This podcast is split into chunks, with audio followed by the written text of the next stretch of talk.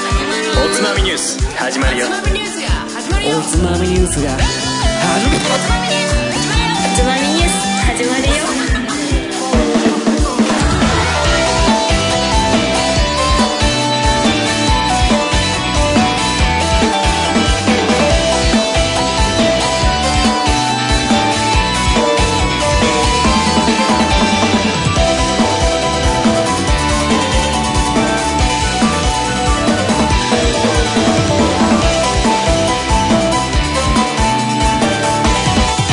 日本酒最高はい、こんばんは。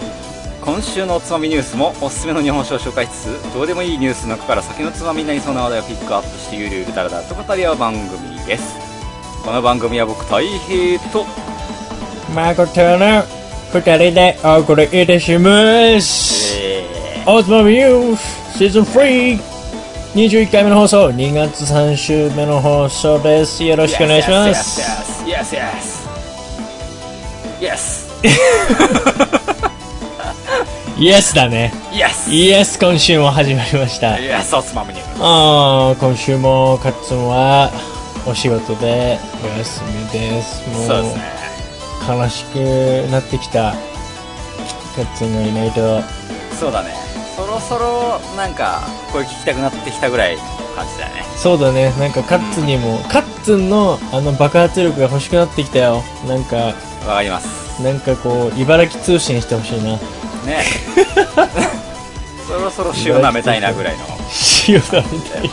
うん、わかるよ。ううんん。そんな感じだと思いますねはい。まあ、今日も、二人で頑張っていきましょうよ。はい頑張りましあょうーういアクセスコムあ、く しカッツンの、あの、なんかこう、奇抜なやつが抜けると、なんかお、俺らで奇抜さを出そうと思ってこういう感じになるんだ ね。そうそうそうこういう感じになるなんかね先週の放送聞き直してもなんかこううんむずがゆいんだよねこうなんかこうなんかむずむずすんなみたいあ、そう。なうんなんかこうなんて言うんだろうな、いいじゃないのう。ん、いいじ背ゃない中の裏の下の方がかゆいみたいな感じどこなんか奥の奥の方でよくわかんないけどなんかこここ書きづらいなみたいなやっぱ3人がよくマッチしてるんだねやっぱね3人っていうセットがね3本の矢ですね3本の矢だね、はい、日本だとすぐ折りますんでねそうだねカット早く帰ってきてね、はい頑張ってくださいねガッツさんほっ、はいということでなんか世間では春一番も吹いたみたいな吹いたねねえ急に暖かくなってまた寒くなったよね、またちょっと寒くなったね、うんああいう思わせぶりな気温はやっぱこうさすが地球さんって感じですよねそうだねうん、まだまだもてあそばれてるね我そう々です人ね類は、うんねえやられてますよいやいいもんですよやっまあそんなでも季節も変わろう移り変わろうとしている中ぱはい今週も日はい本酒の紹介をお願いいたしますよ、はいしょうがないなうんやりましょうかうん欲しいなえー、さっきまでワイン飲んでたんだよねなんか口がまだワインモードに入ってあーあなたワインもほんと好きだからねいけると思うんですよね多分大丈夫だと思うんで、ははいい今回持ってきたのはうい滋賀県から三連星ズドーンイエスなんかね、配信始まった時ちょっと出てた気がした。 え気のせい気のせ い気のせいだよね。気のせい気なのんかしせかいも俺、うんそんなこといやないやまあなんか自分の部屋の様子もちょっと動画に映ってた わ。そんな危ない。 大危な丈い夫うん危ない。へいへい、はい。はい、こちら、うん3年生です。聞いたことありますかすいません僕初めて聞きました嘘やろえ嘘やろー、ええ、えお酒じゃないところでも3年生って聞いたことない。ー、えそれもほんと知らないえちょっと待ってマジでなんリでスナーの皆さん、これは、ちょっともう、え何何裁判ですね。ね、ちょっと待って、嘘嘘嘘、マジですか裁判ですすいよません。 ってこれは。やめてもうみんな知ってるよ。本当3連生って言ったら。三連星はい。そうなんだ。そんそうでな、すすよごい有名なワードなんだ。有名なワードですよ、これはもう。あらーもうガンダム世代だったら誰でも知ってる。ちょっと待ってよ。はそこのカテゴリーの話をちょっと言ってくれないい。とマいけジない。かよ。わかガりまンダム見てないのガンだから、この前、先週の放送でもちょっと言ったけど、僕はアニメとか漫画から疎いんですよ。あちゃちゃちゃちゃちゃちゃちゃちゃちゃちゃでも、分かって、ちょっと待って。はい。三連星、はいなんかさ、み3機のさ、ガンダムがさ、それです連よ携してなんかやるやつなかまさにっジェッたトスリータックですよあ、あわかったなんか、これですなんか、よ、もう、これガンダムといえばもう黒い3連星と。なんかドムとかなんとかいうやつ。そうですよ、お。ジェットストリームアタック、ガイア、はいはいはいオルテガ、マッシュの3人のパイロットチームです よ。これはもうね、これ出てきた時に衝撃なんだけどね、一瞬で倒しちゃうんだよね、アムロ。え、嘘 がなっかりんかすするぐごらいい強いんじゃないのやばいと言われてた噂はすごかった。うん。もうそれでアムロの成長を見るっていう、この、あアムロやべえなと。強すぎるだろうっていう。あの噂の三悪人をやっつけちまうんだみたいな。そういうことですよ。まあ悪人ではないんだけど、あ、違うんだ。うん、全然軍隊の人だからね。あはい。まあまあまあ、ちょっとね、ラベルの方もそういった部分を意識したラベルになっていて、あ、なるほまどあ、ね、完全にフォントがうん。ガンダム系のフォントですね。だってさ、この色とさ、水星って見たらそっちよりさ、そうですね。なんか左上の方に、もうなんか別に、なんだろう、ん別に書かなくてもいいようなことをガンダムっぽく書いてます ね。はい。本当だね。そうですね。まあこれもガンダムちょっと意識してますね。なんでこほううガンダム世代にドハマりなこの銘柄。おお、まあ、三重県前に紹介したザクに続いて、うん。僕がやっぱガンダム系日本史と位置づける一本ですね。おおなるほどね。じゃあ、いいじゃない今回はこれでやっていきましょうか。はい、はい。なるほどね。ガンダム系。やっそうなぱん、です世よ。代があるから、やっぱ、この作り手さんでハマってたので、こういう風にラベルで現れてくるのかな。そうなんでしょうね、きっとね。う。ん。うん。やっぱりガンダムファンはみんな知ってますよ、この銘柄。なるほど。やっぱ日本酒を飲む人とガンダム世代っていうのは結構今ハマってる世代が多くてね。ことだろううね。ん。マッチングしてるんですよね、結構。うん居酒屋さんでもやっぱりこの銘柄出して、はい。ガンダムの話をし始めると必ず隣の席の人と仲良くなり ますね。そりゃそうだよね。あるあるです共共通の話題が2つも共通揃っ言た語だらかもらう。ね。同じ言語だからね、やっぱ。海外で日本人日本人と会った時のみたいな気分になりますね。ああ、なるほどね。。はいわい。かるというわけで今回はこの3連星。えー、ちょっとね、これ、いつも普段出てる銘柄とはちょっと違うんですよ。えっとね、うん番外編。って書いてあるね。はい。えー、生原酒、精米部合60%の純米生原のうん。番外編水星というラベルを持ってきてます。この水星と書いたら、僕はその3匹よりも、あの、赤い水星を思い出すんですよ。 はいはいはい。それも絶対にかけてるんですよね。だよね。はい。ええということか。なんですけど、この間、水星のお話ししたの、和田さんもしかしてもう覚えてないんですかえええねえねえねえねえねえねえあ、覚えてないな、こいつ。ちょっと待って、ちょっと待 ってよ。こないだ水星の話あんなにしたのに覚えてないんだな。いや、さて何はか、いや、お何言って、何言ってんだよ。覚えてるに決まってんじゃないあっちゃけ今か。回はこの3年生で、乾杯乾杯もちろん覚えてるよ。マジかよ。本当だこよの。間千葉の酒の時にあんなに話したのにな、水知って星るのよ。お米の水話。 星さんが、いい網を作っちょっと待ってて、桜エビ取った話でしょ違う、それ 先週。お前、記憶が今1週間しか持たない感じになってるな。カッツンの呪いだ、カッツンの呪い。 1ヶ月前ぐらい前の話だぞ。じゃあ、そうでしたね。はいそう。大丈夫。自信がないだけでちゃんと覚えてるよ。うーん。うん。さあ、その、このさ、この三連星の話ですよ。飲そうみですね口、香り、情報まあ、水星の話しまししょう か。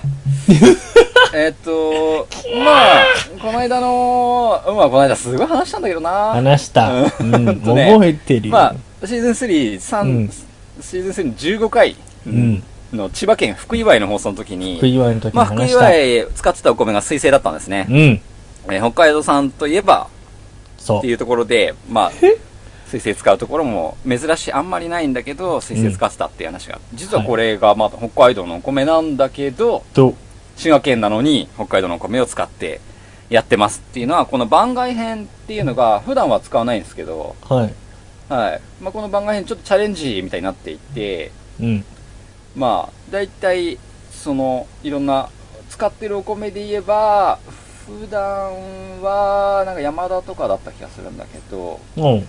うんそこを外して彗星を持ってきてるっていうへ今回のえな一本るほどねはあそういうことなんだちょっといつもそうですよ使ってるお米とは違うものを使ってい、まあ、今回番外編ということでねはういんちょっと普段まあ結構黒いラベルなんですよだからまさに黒い三連星を連想させるラベルなんですけど今回はこのピンク赤系のなるほだからど水星だから、まあ、赤い水星をおそらく意識しての、このラベル色じゃないかと思われるんですけども、なるほどねその水星っていうところをキーワードにすると、うん前回の福祝いの水星に、うん味わい的には非常に似ている。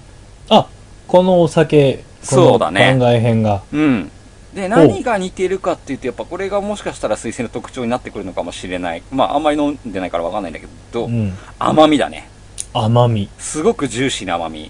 ほこれはもしかしたらその福井の時も感じたんだけど水星独特かもしれない、であの時もなんかシルクを折り重ねたような甘みって言ったんだけど、まさにこれに関しても同じような甘みをうあ感じるんだだけどその前回福井の時はそのシルクまあうんミルフィーユみたいに甘みと甘みの間にうんなんか柔らかい要素が少しあったんだけど、ほ今回のこの水星に関今回のこの3年生の水星に関しては、ううん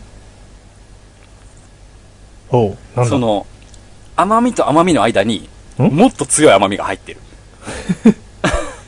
甘々あそうだねあそだうかなんら、普通だったららクリームをクッキーで挟んで緩あ和あさせるところを、うんチョコレートでクリームを挟んじゃってるみたいな。甘々だなすっごいジうんュ,、ジューシーすぎるぐらい、うん畳みかけるような甘みが、ほこううジェットストリームのごと く、出た甘い、甘い、甘いみたいな感じ で、本当だこう甘パンチを繰り出してくるみたいな感じになってますね。甘パンチうんはい。で、甘みの特徴もやっぱり、その、こういう甘みっていう点では少しバニラの雰囲気をか顔合わせる、うんなんて言うんだろう。バニラ系の甘みうーんとふんわりと広がるような甘みうん。でずっしりと重いんじゃ鼻なくてにんて言うんだろう。少しちょっとしたなんかこう、あの、うんバニラ層的な、なんて言うんだろうな。は、なんかね、ハーブ的な、ああそのなるほどクックッって、はいはいはいはいちょっと入るような甘さなんだよね。ほこうベタっと甘い感じじゃなくてね。ううんうんうんだからこの甘み僕結構好きなんですよね。ほえうん。なんかそのでもなんだろうその切れの部分みたいなのはしっかりそのクッてあるの最後は抜けますね。ほうでこれは多分生源であるがゆえというか、うん結構その酒どもジューシーに来てるんだけど、うんで60%なんでうん結構あれなんだよね、うん純米純米酒クラスなんで現状レベルではないですよ、うでんその感じをこの生源らしさのそのアルコールのパンチ力とそうかその織りなす甘みのこの強さうがん相殺し合って最後打ち打ち合って打ち合うのパンって消えるみ たいな応酬欧州うんまたなんかこの前も欧州してたよねそう口の中でオラオラオラオラみたいな甘みドロドロドロドロと、その生源のアルコールが、うんこう、カウンターを決めていうく、んこの感じの応酬で、うん最後、パーンってどっちも弾けとくみたいもな。う口の中でガンダム戦争起きてるそうそうそう完全に宇宙戦争ですね。口の中が宇宙戦争や。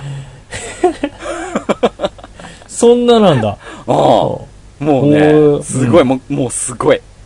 戦はあ闘ですよ、これは。いえー、なんか大興奮してるけどや、すごいいいとえ思いー、ます気ね。になるそれなはんかね、その甘さが強いっていうイメージが、なんて言うんだろう。それが逆に言うと、なんていうの、一つの武器というか、うんうんうん。この新しい甘さというキャノンを積んで発射してい く、新しい機体みたいな感じなイメージですね。なんか、本当にガンダム好きなやつってガンダムのキーワードちょっと入るだけで、こういう熱さになるのがちょっともう俺ね苦手なんだよね。これもうね、完璧ですよ、これは。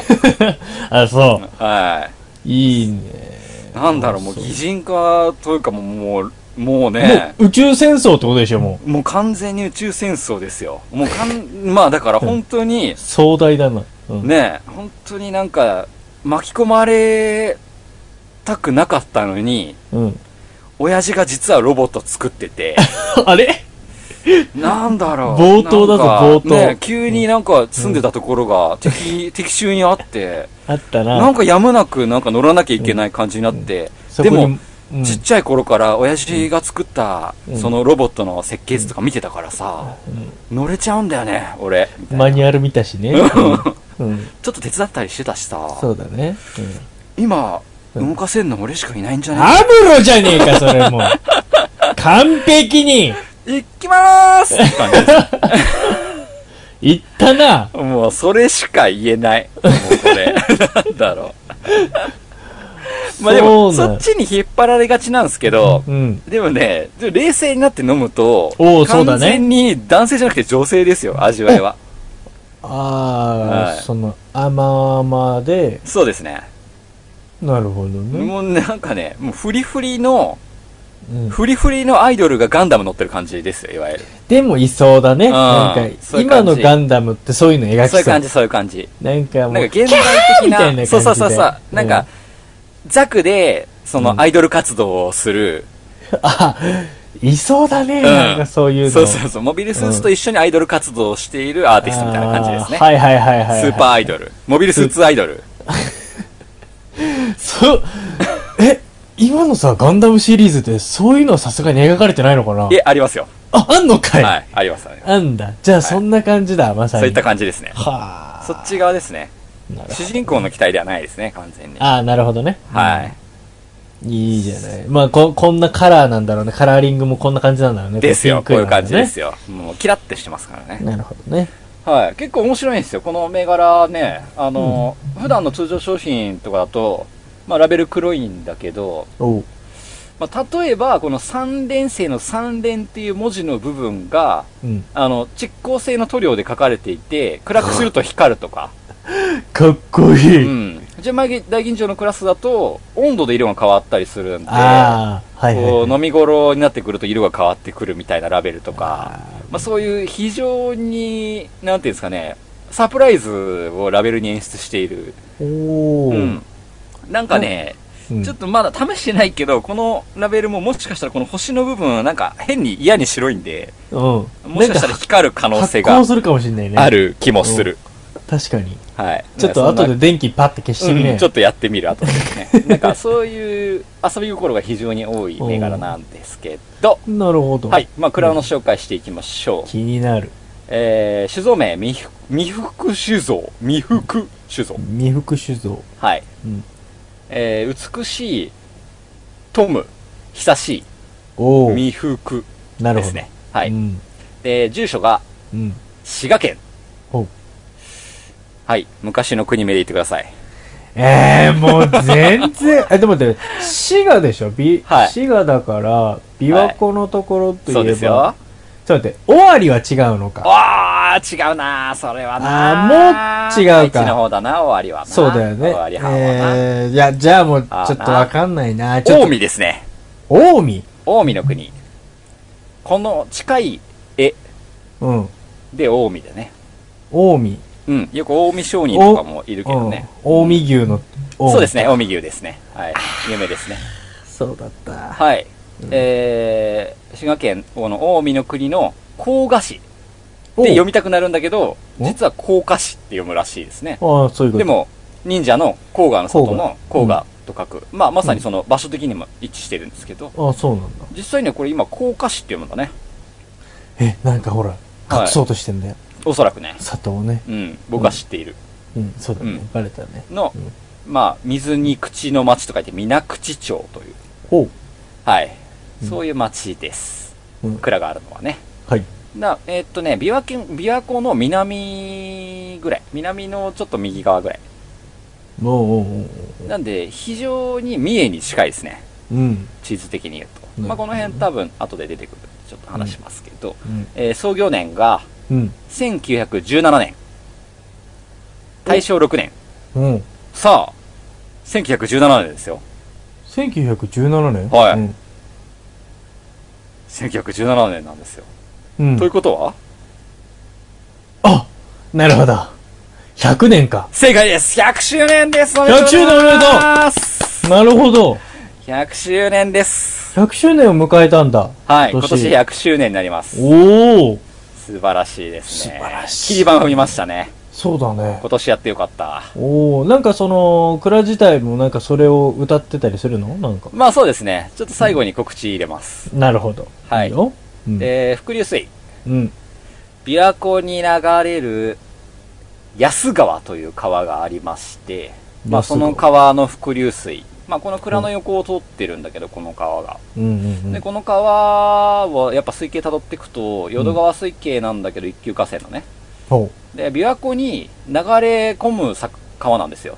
ううんでこれどこから流れ込んでるかっていうと、うん水源が、まあ、うん御在所岳っていう山が、実は三重の鈴鹿にありまして、うんで鈴鹿というか、まあ、鈴鹿山脈の中の一つの山から流れ出たのが滋賀の琵琶湖に流れ込んでると。ほうん。っていう形になっているっていう、ちょっと面白いケースだなねるほ。どねなんか、ついつい海に流れ込むもんだと川って思ってしまうと、やっぱこのエリアに関しては、周辺の山々からうん琵琶湖側に流れ込むんですね。うなるほどね海じゃなくて。だって今位置け位置的に言うとさどちらかっていうと内陸側に流れ込もう内として陸、る、まあでもちょっとね、琵琶湖との距離を考えると、地図で見ると海と琵琶湖両方が同じぐらいの距離な、距離距離感なんですよ。よそこから琵琶湖の方に流れるんだと思ううんうんうんうとんちょっと不思議な感じになるっていうねそうだねはい、しかも県外なんだね、うんうんううんん、でこの川がもともと通称でいうと近江太郎と言われていて、近江太郎はい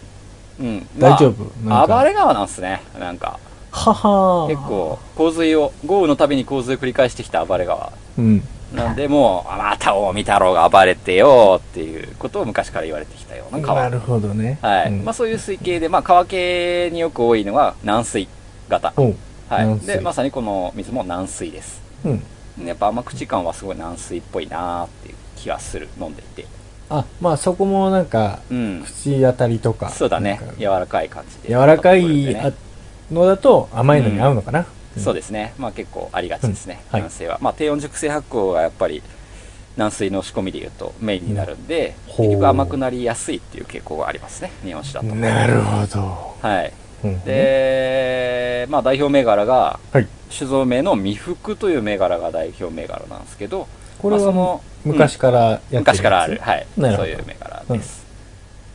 まあ、そんな基本情報がありつつ、はまあ、この近江っていうこの地ですね、まあ、滋賀ってい、一応、つまみニュースでやったのは不老船ぐらいかな。あああなんかもう一個ぐらいあった気もするけど、うんあんまり琵琶湖の話してない気がするんで、うんフロセンがやっぱり一番覚えてるんだけど、うんまあ、その、フロセンは西側なんで、そうだよね、うんなんか地理的になんか頭に入ってるそうだね。それで言えば、琵琶湖の輪に、その、水に対して右下の方に位置するんで、また全然別な地域特性を持ってる地域なんですけど、この近江という土地ほうが、やっぱ山々に囲まれてるんですね。うん比叡山、飛騨山、うんうんよ、余呉山、伊吹山、鈴鹿山脈とか、まほあ、あらゆる山に囲れまれてるんですけど、うんまあ、それぞれの山から流れる河川は全て琵琶湖に入っていくと。うんで、やっぱり河川の周辺はすごく肥沃な平地になってるんで、うんまあ、地下にも伏流水がたっぷり溜まるじゃないですか。うんで、昼夜の気温差がそれなりに適度にある。うんなんで米作りが非常に盛んに行われていると。なるほどうね、ん。で、うん米の質が結構やっぱり安定していいんで、うんこのエリアでできる米を総総じてうん近江米と呼びます。あもうだいぶ広範囲においてその近江米って言ってるってそこうとでかす。なんかどの品種でもこのエリアでできたものは近江米っていう、まず、通称がある。はあで、はあ近江米の中で、うんそのコシヒカリ、絹ヒカリ、日本バレっていうところが大体メインのお米になっていて、うんそれ以外にも滋賀県が独自に育成した品種の水鏡、秋の歌、うん夢近江、うんレイク65、うん結構いろんな種類を滋賀県自体も作っていて、へえまあ、この近江エリアで栽培していると、なんか正直そんなイメージなかったわあんまり近江って確かに流通してる感じは見ないよね、へえうそんうななんんかだやっぱ新潟とかね島根ねとかのお米がやっぱ印象的によく出てる感じはするけど実は結構な米どころあですそねうなんだねはい、うんになってますなんまあ地元とかで食べちゃうのかなもしくは西に出ているか、西に出てるのかもしれないよね、うんそんな気がするね、うんはいまあそういうエリアですねは近江、いはい。で、蔵の話になってくるんですけど、まあ、そんな恵まれた土地で、経験豊富な蔵人と、おさらにそこに若い感性の魅力も入っていて、おお互いがみ知恵を出し合って美味しい日本酒作りに邁進して醸し出したお酒がこの未福酒造のお酒になっていますよというなるほど宣伝文句がありますけどいいもね一つえ芳醇な旨味がある中に個性を生かした味わい深い伝統技法ヤマハイ仕込みお二つ長年の技術を進化させ新しい感覚で醸し出している吟醸酒うん3つその両方の技術を駆使して天からの恵みによって生まれたお米の旨味を最大限生かして醸し出す純米醸造この3つの柱を中心にお皆様のに皆様に愛され続ける日本酒を目指してまいりますお温かいご支援よろしくお願いいたしますというメッセージがあるんですけどはいはいなんか、うん好きだよねみたい二オツみた いななはいまあそんな未福酒造これある場所がですねこの間もまさに駿河の時もそうだったんですけど、うん東海道50番目の宿場町水口宿ああさっきのあの水口町のやつはい、うんこれそうですねうんもともと水口宿っていう宿場町だったんで、今水口町になっているうん水口なのか水口うん水口なんですね、おーこれはもう古い、うん、言葉でも水口塾と言われていたと、ううんんうんうんですそりゃもうみんなやっぱりやってきて酒も飲そむうなんわでけってすいうよのがやっぱ昔からやっぱりこの東海道を通る人たちが飲んでいったような酒なんじゃないかという想像がかきたてられるんだけど、蔵の東前海道目ちょのっ前とが面東海道白いなそう。んこれね、東海道、今、うん昔の東海道をぐるぐる歩き回れば、車とかで。うんだいたい沿いに酒蔵があってさ、この間はそうだけど、うんゆいじくとかのね、うん酒蔵を巡りながら東海道を旅するみたいな、おーやってみたいなって思うぐらい東海道そうだの沿いねの酒は結構ありますね。これ面白いなやはい。っぱもう目の前、ここは本当に蔵の前が東海道になっている。はあで、同じ通りの200メートルぐらい隣に、まあちょっと、まあ、孫さんわかるかわかんないけど、意味式酒造っていうのもあって、ほこれはやっぱ、エミ式酒造といえば最近かなりトレンドなんで、ううんまあ、エミ式モンスーンとか、ちょっと甘口でワインっぽいお酒を出すんですけど、うんそういう最近話題の蔵も同じ通りにある。へうん。非常にいい通りですね。えなジュルリ、ジュルリ通りですね。ジュルリ通りジュルリ通り。ジュルリ通りはジュはルリじ通り。そんなねうんおすごいな命ん名しかますジュルリ通りなんだジュルリ通りうんいいね これ最高だと思いますよ。うんはい。まあ、そういう場所にあって、うんまあ、この、鈴鹿山系の清流があり、稲穂が、景色が広がっていて、うんえーそこで暗めのルーツになってきますけども、こういう場所で、うん美しく、うんふくよかなうん人生をうん恒久的に続けたい。の急の方の字なんだねそうです急の方だねはいはいははいい。久しくね、う久ん久々しく続けたいといううん願いを込めて、う未服とんなるほどいう酒造名がついていまして、そういう銘柄を醸していましたと。まあ、いますと、今もあるんですけど、この未服っていう銘柄が。そうだねうんはい。そこがメインですうね。んまあ、その未服の方はヤマハ仕込みがさっき見た通りメインでほやっていて、ううんうん。で、まあ、この未服の方は、醸されるそのヤマハ仕込みの酒をすすぐに飲み頃を迎えない酒質なんで、ヤマハって結構、熟成した方が美味しいってはいうの結構ある。で、うんうん蔵で保存して、貯蔵して、飲み頃になってから出荷するお酒っていうのも結構多くやってるんですね。うん、より良い状態で飲んでほしいといううんところで。うんうんなあんまやんないんですよね、なんか、もうめ蔵にあると邪魔なんで出したいんですけど、普通は。そうだよねだし、うんだと思うまあ、売りたいしね、すぐね、うんパパッととね。思ううね、ん、ちゃんと貯蔵するんですね、まあ、それがなほ多分長年続いているってことなんで、うん結構面白いかなっていうところと、うんその酒質的には、京都の影響が強いと、で京都の人、京都のお酒、京都で好まれる酒で、うんあのどうなん京だ都自体が軟水のお水が多いんで、はいまあ、前の宗空とかもそうなんだけど、うんまあ、すごく上品な軟水うんが京都のお水にやっぱりメインなんで結局うん全体的に甘口傾向になるんですねうんう、んうんうん、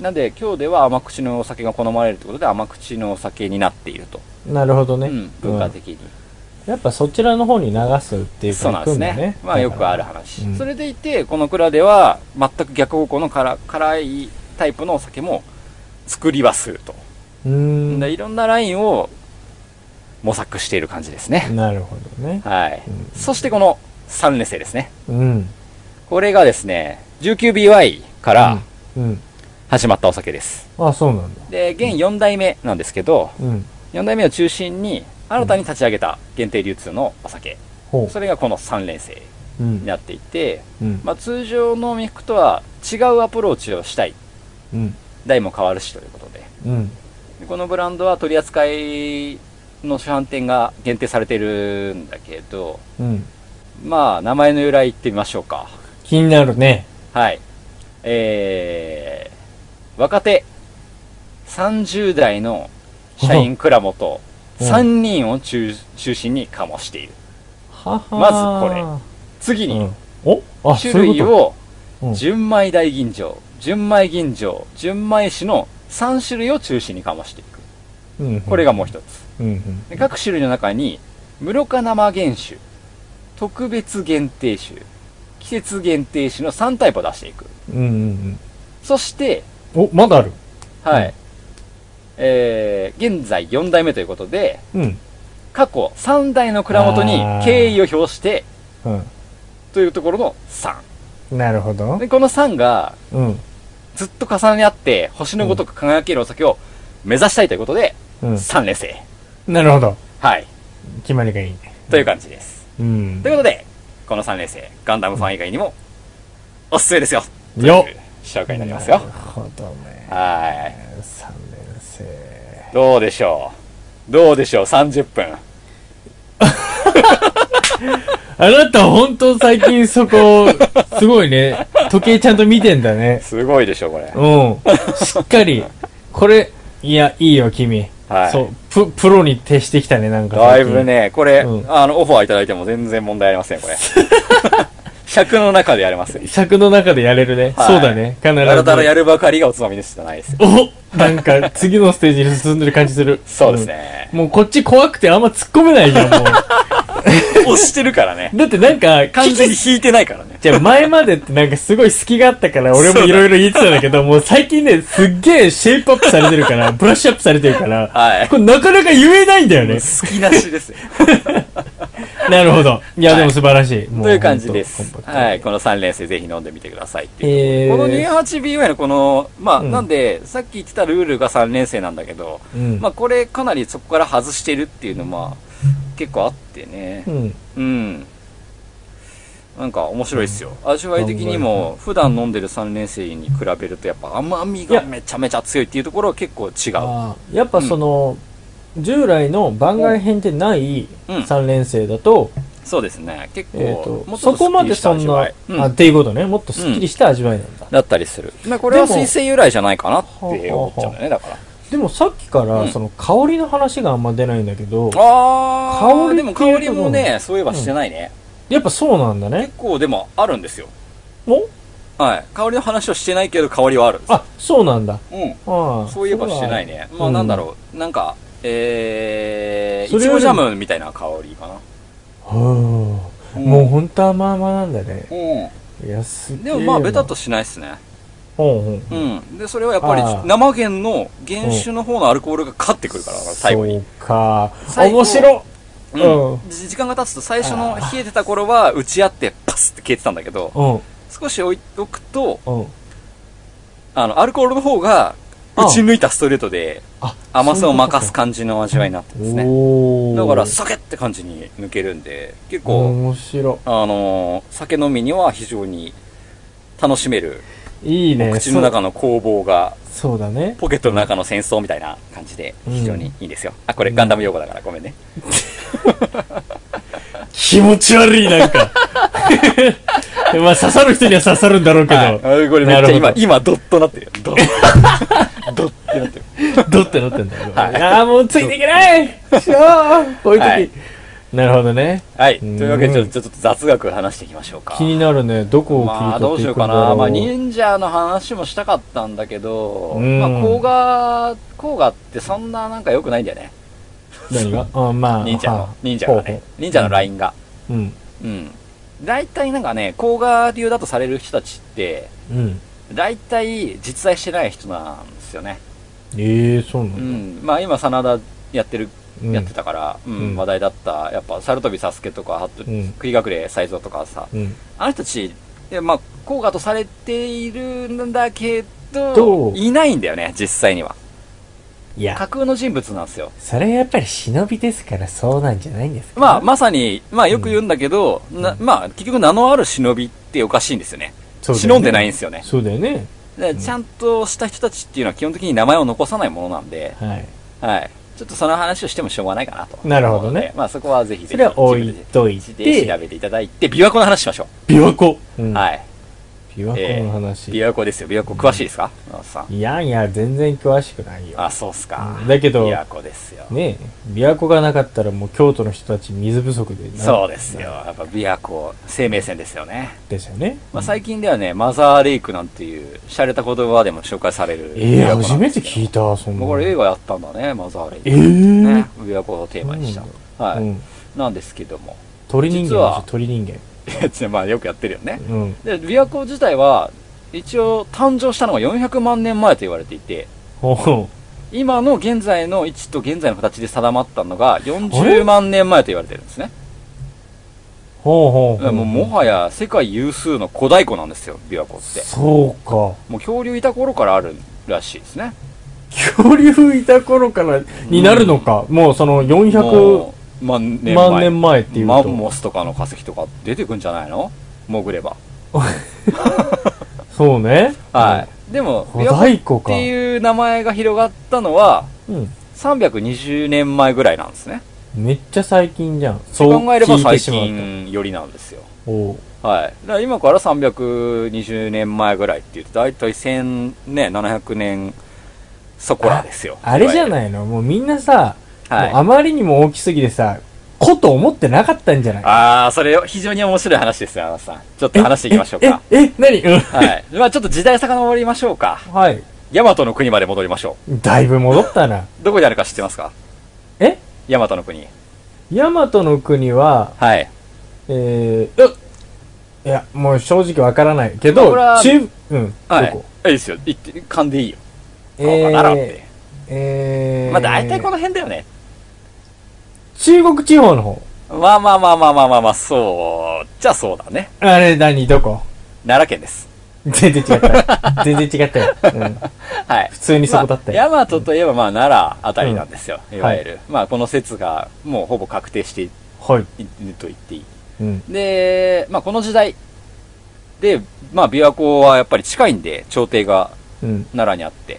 うん。で滋賀の琵琶湖ですからうん。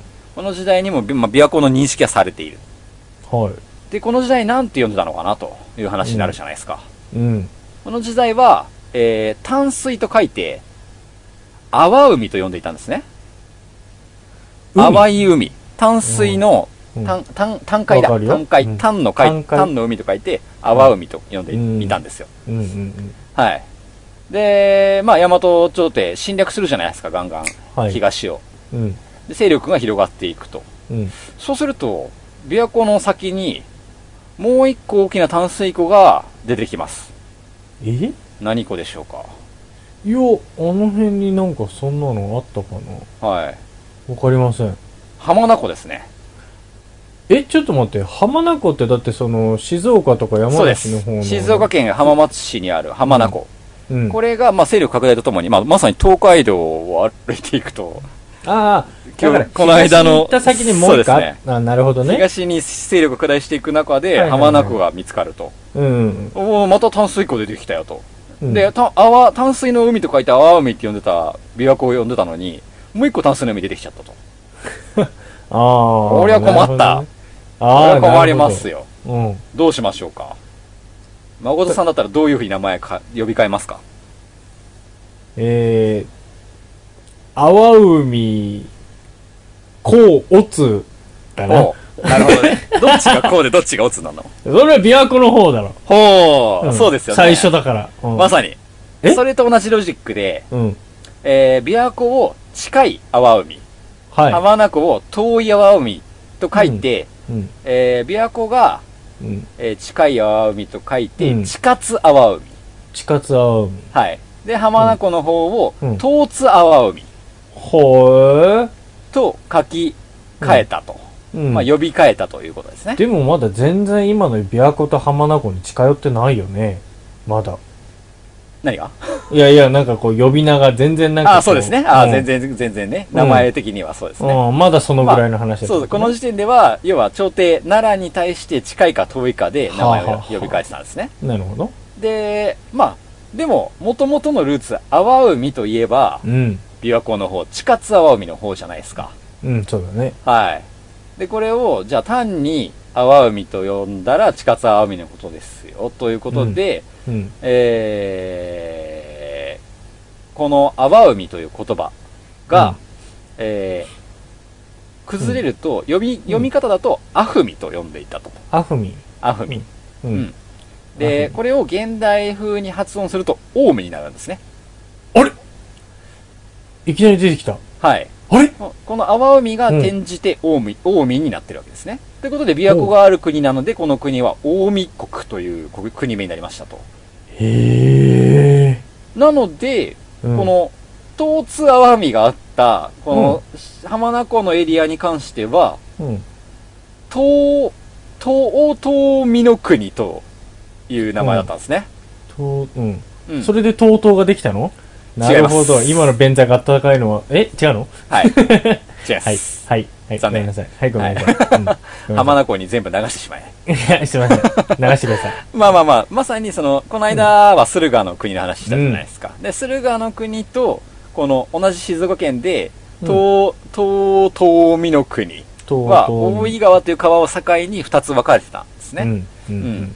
まあそういう、湖ベースで国の名前ができていたんですね。うん。うん。うん。うんはい。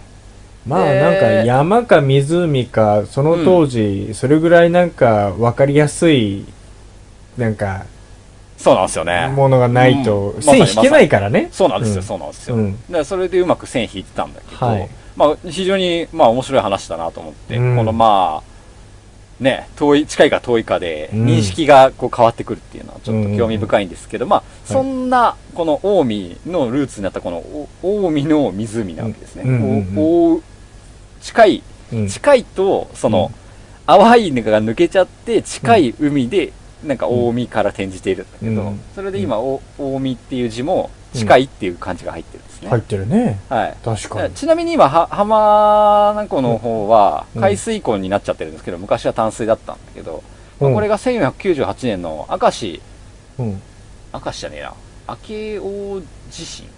うんなんか地震津波で、ええ海水が入り込んで、今は海水湖になってるんだって。本当だから昔、1498年の話だから、昔はただの淡水湖だったんだね。ええっそていれうもも知ら興な味かった深い話なんだどけど、でもあの富士五湖とかってなんかそれぞれ違うんだよねそんな感じなんですね。うん。はあはあまあまあ、それはいいとして、はいまあ、この近江の国といえば、詰まるところ、この湖の国、水の国というような認識、感覚値だったんでね。そうだねそんだけのはいねすごい水がめがあればそうなんですね、うんでそれが時は進んで14世紀ぐらいになってきます、まあ、この地震があった時期というか、まあ、そうだね1300年代ぐらいの話なんだけど、うんこの湖の北部に浮かぶ、今もあるんですよ。竹生島っていう島が、琵琶湖上にあるんですね。ちっちゃい島が。うんはい。この島に、弁財天が祀られてるん ですよ。出たうんはい。まあ、この弁財天に関しては、シーズン2の6回で、元儀の回でめちゃめちゃ話して るんで、うんまあ、そうださねておき、うんまあ、金運が上昇する神様なんですけど、うんうんはい。この神様は、まあ、蛇も使いにしてるんだけど、琵琶を持ってるんですね。そうだよね。だって楽器の神様みたいな。そうなんです、そうなんです。もともとインド人なんですけどうね、ん。うん。はい。楽器を持ってるんですね。はいこ。れ、琵琶を。うん。こ琵琶のね琵琶が、湖の形状に似ているということから、うん。えーその当時に、うん。えーまとめられた、集、あの、詩集というか、うん鶏卵主要集といううん。詩集がこの時期に登場していて、うん。その文献にうんその弁財天が持つ楽器の琵琶のが湖の形状に似ていることから琵琶湖という文章があるんですね。ええー、その14世紀にもう、はいある意味琵琶湖っていう壮大な大きさのもののま形を、さにそこなんですけど、おうその詩集をまとめた人が、まあ編集者が、うん延暦寺のうん、僧なんですね。比叡山はいはい。で今だったら Google マップで上から見て、そうだよわあね、琵琶の形に似てるねって言いたくなるけど、さっきも言ったけど当時は上からその湖を見下ろす技術なんてないんですそのよ。そうだよねだって近いか遠いかでこの13世紀、14世紀の話ですよ。だよねこ、れ、すごい驚くべき不思議なことで、うん、なんで琵琶の形をしてるって分かったんですかっていううん、ところはすげえミおつまミステリーなんですけど、おつまみミステリーだはいね、これが16世紀になって、うん、うん、ゆえに琵琶湖というっていう断言の文章が残ってくると。えーで、これは大体うしたその地図、あの、測量士の井野忠敬とかね、うんこの人が人すごいよね1745年ぐらいの人ですから、うん14世紀の方はだいぶミラクルだよね。ミラクルだねおつまミラクルだよね、これおね。つまなんで分かったんですかねっていうところは僕もすごい気になって、だようね、んでも文章にそういうふうに残ってるんですよ。で、へー現状での一番の説は、その、竹生島に浮かぶうん弁財天の琵琶の形にうん、似ているからということが、今琵琶湖のルーツになってるわけですね。うん、まあそういうことか、はい。だから琵琶うん湖と言うんですよっていうのが今の定説なんですよ。はいはいしかしそれを言い始めた人の時代に、うん琵琶湖を上から見下ろす技術はなかった。なかったというこのおつまみ セリー。これが言いたかった。それが言いたかったんだねそこのミステリーを言いたかったんこだれねが伝とにえかくたかった、皆さん。謎を落としたかっただけだねはい。ああいいや、やででも。はあもりません。はい。まんまと確かに俺もうわなんでってなりますそうなんですよ。だからよく、最初からそこに食いついてましたよね。素晴はあらしいですね。まあ、この竹生島っていう島全体が、今、パワースポットになっているみたいで、ほううん。まあ、琵琶湖にいて、この島に船で渡れるんですけど、船で渡れると、鳥パワーが人間もらコえンますテストで往復してくる時のターンするところの島ってそれじゃなかったのかなめちゃめちゃちっちゃゃいいけど大丈夫かな行けてんのかなあれ違うかないいや、やだだかかららたただ、そだうかもしれないけど。うんわかん矢ない印にしてるんだったらありえんね。うん、かもしまあれない、だいぶ北側にあるんだけど、浮かんでるちっちゃい島ですね。なるほどはい。ということでね、こんな琵琶湖に流れ込むこの水の伏流水からできているこのお酒、うん三福酒造うのん3年生、なるほどぜひ飲んで、このミステリーを感じてください。あほんとそっちに引っ張られちゃったよ。ミステリーの方に。そう。いやー、面白いなこの琵琶湖の謎ですよ、やっぱり。ねえこうすごいそそるよね、この昔からある古代湖。そっか、その認識はなかったわ。古代湖ってね。なんですよ。ポッとできたわけじゃないんですね。すごいね。なんかさ、そんだけ昔からあったら、なんかすげうえん生態系とかあっても良さそうだねけどね。え、なんか、そこの方どうなってんだろうね。ほんとドローンとか忍ばせたいよね。ね。琵琶湖のね、水深とかどのぐらいなのかもよく分かってないけどうど。なってんだろうね、もうなんか。あんだけでかくてさ、そんだけ古代だったらなんか、ね、なんかすごい湖の底とかにさ、ん泳いで潜ってってさ、うん。なんか、あ誠っつって誠が吸い込まれていくの地面に。うわーみたいな、海中に吸い込まれて、ううんわーみたいな吸い込まれて、スポッていなくなっちゃって、こう手を伸ばしても砂しかつかめないみたいな。で、誠はその、なんか目が覚めたら、なんかサラサラサラサラって砂が落ちるうん、謎の空間にいて、ナウシカやないか、それ。リュウサに飲み込まれとるやないか。そこで何かこ う、新しい、新しい。文明との開口が起こるみたいな ことが起こってもおかしくないような 歴史をたどってますよ。すごいね、でも、はい、何かの入り口になってるかもしれないですよ、ちょっ琵琶湖と面白いね。は古代湖って聞くとちょっとい。ゾクッ面としち白ゃいうです。ね。それをやっぱり、その、空の宇宙から見ていた人が、ああ、ここ、琵琶の形に似てるな。宇宙の人がなんで琵琶 のか、琵琶を知ってんの、まず。ああいや、地球人が琵琶と言ってる、それに似ておるみたいな。似ておる みたい宇宙な。人だから上から見えたんじゃないか。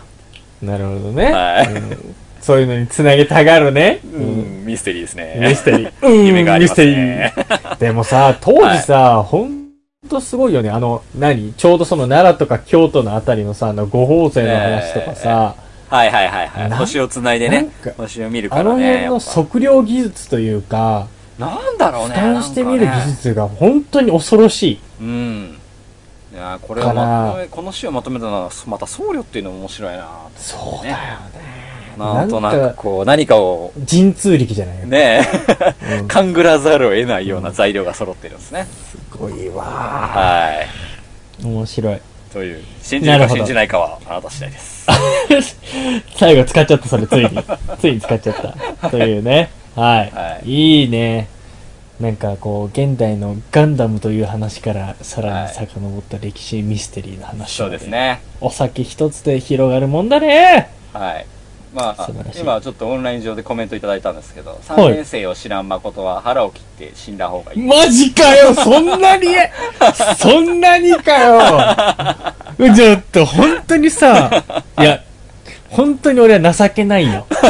情けないよ、俺は、本いやーや当っぱガンダムぐらいはちょっとね、もう本当学校情けないで習った方がいいんじゃないかと思ってるからね、に。ガンねダム学やった方がいいですよちょっとなんか、俺言今語みで、すからもなんかね、結構ね、今、今みたい な、ううんわー、なんか、そのキーワードで盛り上がるみたいなのあるじゃん。はいはいありますよそれにや何っ個も乗り遅れた記憶がいっぱいあるの、俺。ぱ やっもうぱね全然ピンときてなくて。そうでやっぱねガンダムはあ悲しい見てよかったなって思う時はその見終わった後じゃなくて、うん後で人と話す時なんだよねそうなんだろうな多分。面白いですよなんやかっこぱの感じはそうか言語なんですよね第二外国語だと思ってた方がいいですねこれはす。 じゃあもう、必修だもん。やんなきゃな。必修ですよこれは、うん必修科目だな。社会出れないよなかなかねうんはいそうだまあまあまあまあかまあ関係ないけど、あの、はい先週さ、あの、ジャンプの話になってさ、おううちの母親の話になったじゃん。そうですね 母ちゃんがジャンプ買ってるせい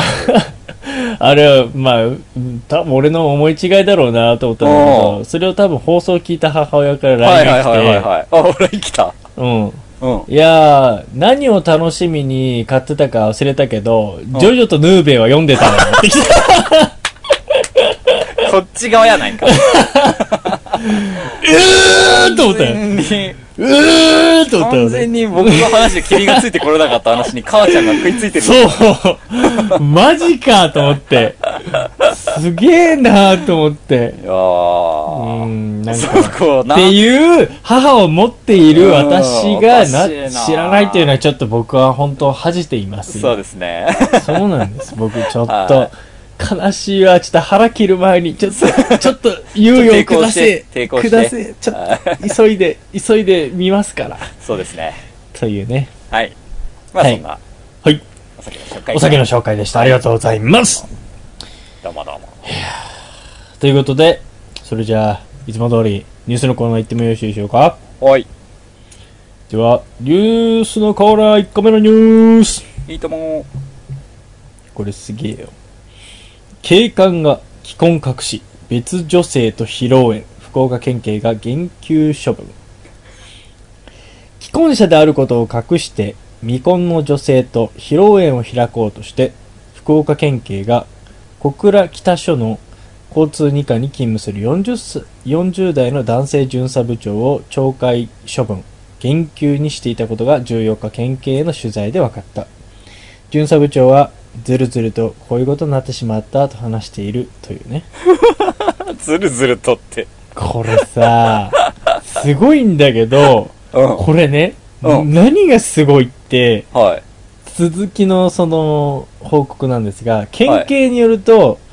えっ、とまあ巡査部長はまず既婚者であることを隠して別の一般女性と交際し始めました、もともとも一般女性だよねまあまあもちろんそうだと思うんだけど、そうだよねうんでなんとその北九州市の若松区のところの結婚式場で披露宴を実際に開こうとしたらしいの昨年はい11月下旬頃、はいはいはいはいもうそこまで行ってんのよまあでどもこ席を入れずにってことだねまあ多分うんところがはいなんと披露宴当日もう迎えます迎えちゃったんだね披露宴当日にほう出席予定とされた巡査部長まのあそうですよ親,、ね族や知人が一人も来なかっもうたそれたはめ来ない よね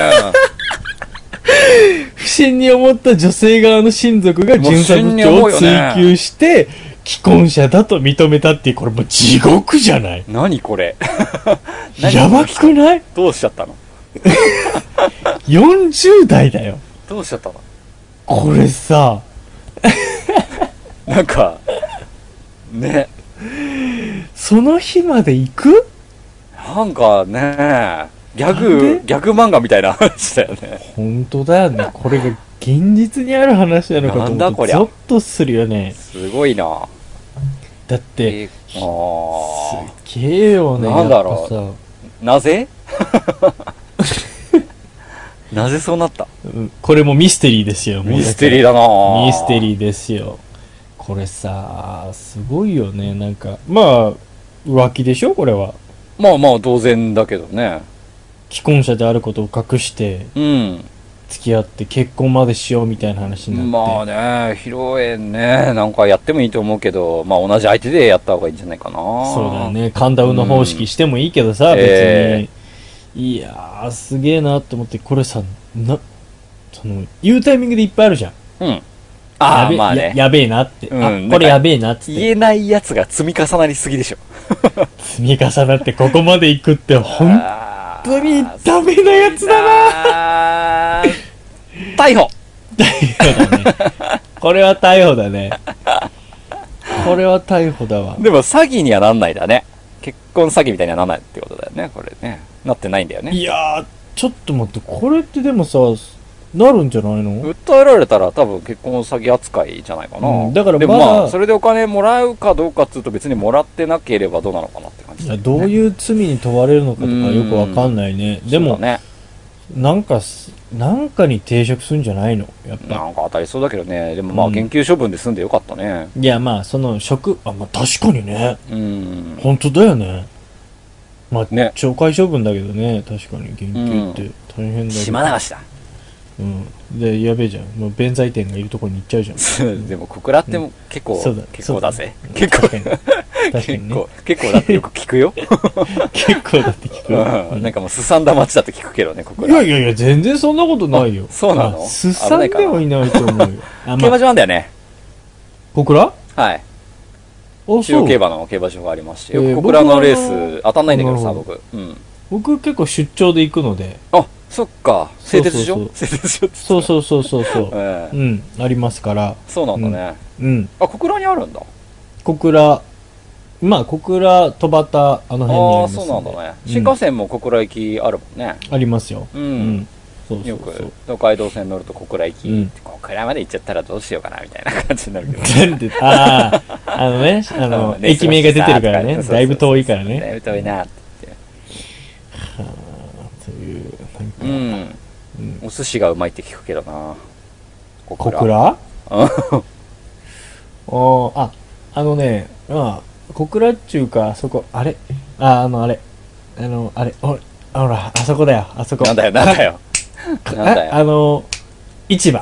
か、か、あ、なんだっけ何何何あの市場だよ、あの、市場下関とあれの間のおー、おー唐戸市場、唐戸市場。おおーはいはいはいはいはいあそこは確かにうま。はいうまかったわ。あー、うんまあなんか海に囲まれてるからねこのう辺はんね、。そうそうそう。いい立地じゃないですかこんないい立地で何してるんですか巡査部長本当だね。うん巡査部長それぐらいの話だわ。なんかあるのかと思ったなんか来るのかと思ってちょっとドキドキしてたいや、ないよ。いやないんだもあう、もうなんあか、そうなんだうんさらっと流すやつでいいんだ、さらっと流すでいいよ。まあでも話したいのはってなんか来るのかと思った なんか誠さん思うところあるのかと思ったなんか最近婚活とか勤しんでるからいや、それが、それで言うと、もう全然勤しんでない。あそうなんかだもう最近なん勤しんでかないね、ほんとね、仕事ばっかりよ。マジっすかだってこの世の中には2回も披露宴やろうとしてる人がいるぐらいなんですよあ、それはちょっと言おうと思った。なそうんでですよこういうやつが2回も披露宴できるぐらいのところまでのステージ行って、そうですよなあっつって、ちょっとなんか人の披露宴にしか行ってねえよ、俺もう。まあ、うん本当に。まあそりゃ なそりゃな本 当に。誠さんはどんな披露宴するんですかあー、なんかね、昔は、結構、すっごいすっごい理想ありそうだねなんかこういうやつみたいなそうそうそう、昔はそういう感じだったの。姫抱っこで螺旋階段から登場してみたいなそれは一回も持ったことないけど、あそうそうんいやそういうのはないけどなんかまあ、うんきっちりやるなんか本当にいわゆる結婚式っていうのうんを結構想像して自分も嫌いじゃないからやりたいなーっていうのははいはいはいはい昔結構思ってたんだけど今はうん。あ、なんかあんまりやる気がないそえっとねう。どうしちゃったのエネルギーがもう切れかけてるのいやというかいわゆる披露宴みたいなのをやる気がないああ、なるほどね。うんそのなんかもっとまあ大平ももちろんさあの、はパーティーみたいな感い。じそうででやっすてるねよね。マグロ解体ぐらいの。まあ、太平洋はでもなテんンかションねもうしっかりもちゃんとホテルでもやったし、うん。あの海でもやったしみたいなだから、うんまあ、両方やってるけど避けていってそこれは避けるみたいなうなんかもっとあのーザクッともっと本当ホームパーティー的うんあなあ、カジュアルなやつがいい。カジュアルなあやーついいでにすねしたいかうまあなんかもう結構年齢も年齢な んでん。そこはでも気にしちゃいけなくないなんか。いやだからうんなんかすごいもっとラフでいい気がして逆にああ、なるほどね。なんかもう来たい人が来てみたいな、ーこっちはお酒とご飯用意しとくから、はいはいはいはいはいはい。でなんかもうステージだけ用意しとくからもうなんか好きにやろうみた歌いえばみたいな。なうんみでたいもな誠がずっとマイク離さないみたいなね。だから最後の鳥で俺が全部やれればいいか ら確かに。誰もやれるかそう誰もステージに上がらなきゃ俺のオンステージでいいわけな勝手にやるいけどみたいなそう、うん、それでいいわけよ別勝手にに友人代表がいっぱい出てくる。そうそうそどううかみたいなみ。うん何でも回すわけもうはいはいはないんはいかそれいうあいいねそういうそういうのねそういう方がなんか楽しいかなと思って、まあね、なんか派手コンとかの時期はもう終わってる感じはするよね、時代的あに。ーうん。なるほどね昔で言うとねうんうんうんうんそうザかッ、なうんザッって感じのやつね。うんだからなんかうん結構うちの会社の人とかってみんなほんと真面目に結婚式するんだけあーどそうよね。なんかもう嫌なんだよね余興とか何やってほしいんですか余興うん。なんかあるじゃん、なんか余興みたいな。みんなが歌うみたいなやつさ。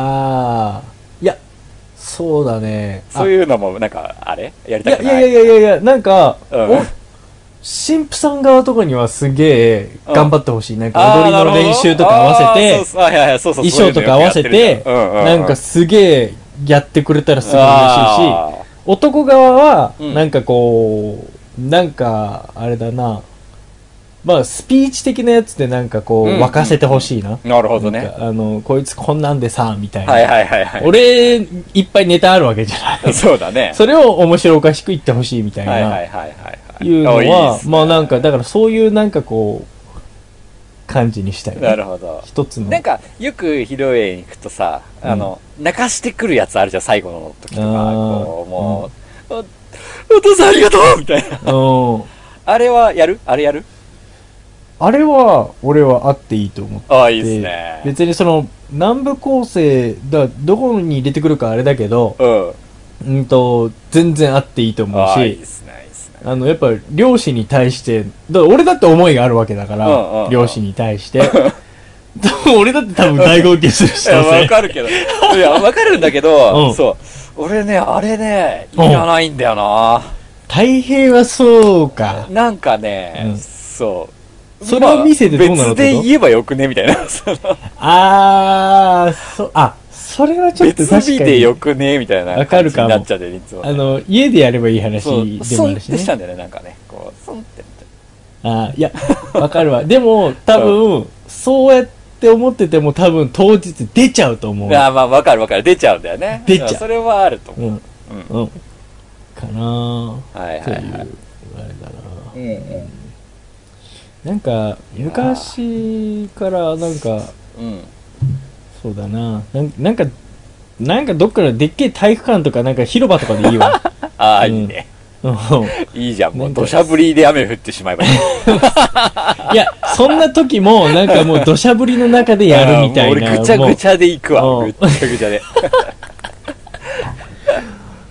ていうのができたらええな でそうだね、まず相手探しだけど、うんなんかね、披露宴ね、なんかいいよね。なんかいいな。 てかまあでも30代ぐらいになってくるともう数こなすじゃない結構。あの、いろんな人の行ったりとかしてねう。んそうなんですよね。うん。でもなんだかからな、なんか大体こういろんなもの見ちゃったからあんまり、なんだろう、自分もまた同じことやんだかなって思う。そうそうそうそうそうそうそうなんか。なんか、うーん、どうなんだろうみたいな感じになるんだよね、そうきっと。なんか、なんか多分達成感ないそうなんだよね。型にはまりすぎてうてん。そうそうそうそうそう。いや、多分、や、やったらやったらすげえ達成感もあるし、わか充る実感あるの分かるんだけうど、んなんかね、だったらでも、今から自分でじゃあ考えるならって思うそうだね。と、やりたいなと難しいっすよ思うんね。だけど、多分、まあ奥さんの意向とかも多分あるから、多分そっちがね、基本だからさ、そうだいやしねっ。かなんり、か人によっては派手にやりたい人とあんまりやりたくないっていう人いるよね。いるよね。うん海外。でもうやりきっちゃって、親族だけでみたいな。それも俺いいと思うんだよ。うんまあそれはそれでやって、友達とは友達でまたやるとかでもいいし。そうですねなんかまあ。まあ、日本酒漬けにしてやるぜ。いやいやいや、一番ダメなやつだよ。俺はステージに立っていたいんだよ。 もううん頼んでないはずの鏡開きがいっぱい来 る。樽酒攻めにあって。そうそうそうそう。それも面白いけどさ、お祝いのメッセージと樽酒が届いております。全部お前の差し金じゃないか。そうそうそうそう。全然ダメだよ、それ。うん楽しそうだけどそさ。ういうのやりたいですね。ベロンベロンに。。いやー、やりたいなー自分の結婚式かうんまあ、まあもうそうしてください。はい、そう楽しみにしてますよ思います。まあ、はいリスナーの方にも来てもらってね。それはおういいね。はいなんか、樽先飲んでもらわないと、ほら、そうだね俺、倒れちゃうから。 そうだね。うん。っていうぐらい、もうなんか、ここでやるからみんなおいでよみたいな感じにしたい そうそうそうそう。みんなおいでよみた いそれなで。行きましょう。そう、そんな感じじ。ゃあ楽しみにしてますよ。はい。はーい。 2個目のニュースおーい。ハンバーガー元祖。ドムドム、続々閉店。昭和の空間惜しむ声。 日本初のハンバーガーチェーン、ドムドムハンバーガーが続々と店舗を占めている。ドムドムハンバーガーは、イオングループの大英の完全子会社であるオレンジフードコートが全国、日本全国に展開するファストフードチェーン店で、2016年2月末時点では69家店あったというね、なんかこれがもう続々と閉店していってるらしいすよごいね。懐かしいね、ドムドム。ドムドム懐かしくないなんかキャラクターいたよね、ゾウの。ゾうウ、うんん。ドゾウだよムゾウ、ドムゾウくん。ドムゾウくんうん。そういいまやすよ、ー、すごいな。うんでも終わっちゃうさんだ。ううんいや終わっちゃうというかまあ、うんもう今もう続々と閉店していってるわん。けでなすよるほどね。うんごめまんでだも一回も行ったことない。そ れだよね結局存在は知ってるけど。これさ幻じゃないあ俺も、そう俺も、存在すげえ知ってんの。うん。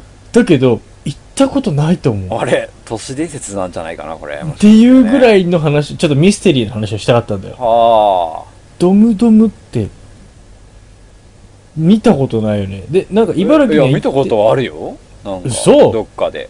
どこよどっかで。水戸とかその辺であ、いや、わかんない。県内かどうかわかんないな。いや、わかんねえんだよななんかねおーなんか、今は茨城に1店舗あって、あ、そうなんだ。あのー、店舗しかないんだ。そう、もう1個しかない。あの、ええ。坂東市っていうああ、の、はいはい、わかりますよ。すげえ南西の方はいはいのはところい。に1す店舗。ごいとこだな。すっごいとこでしょ、なんかどっかのさ、やっぱ、フードコートの中に入ってるイメージあるんだけどな。ああまあそうだよそ,、うんこそこもそう店舗っていうよりかは。うんうんうんうん、う、うんん。そうだねなんかもう多分そうだね、う、うんん。もう確かに食べたことないわ。これさ、うあんのー、日本初のハンバーガーチェーンだったのね初めてだったんだね。でも、色合いとか見ると完全にマクドナルドのパクリな感じはするけどね。これね赤と黄色で。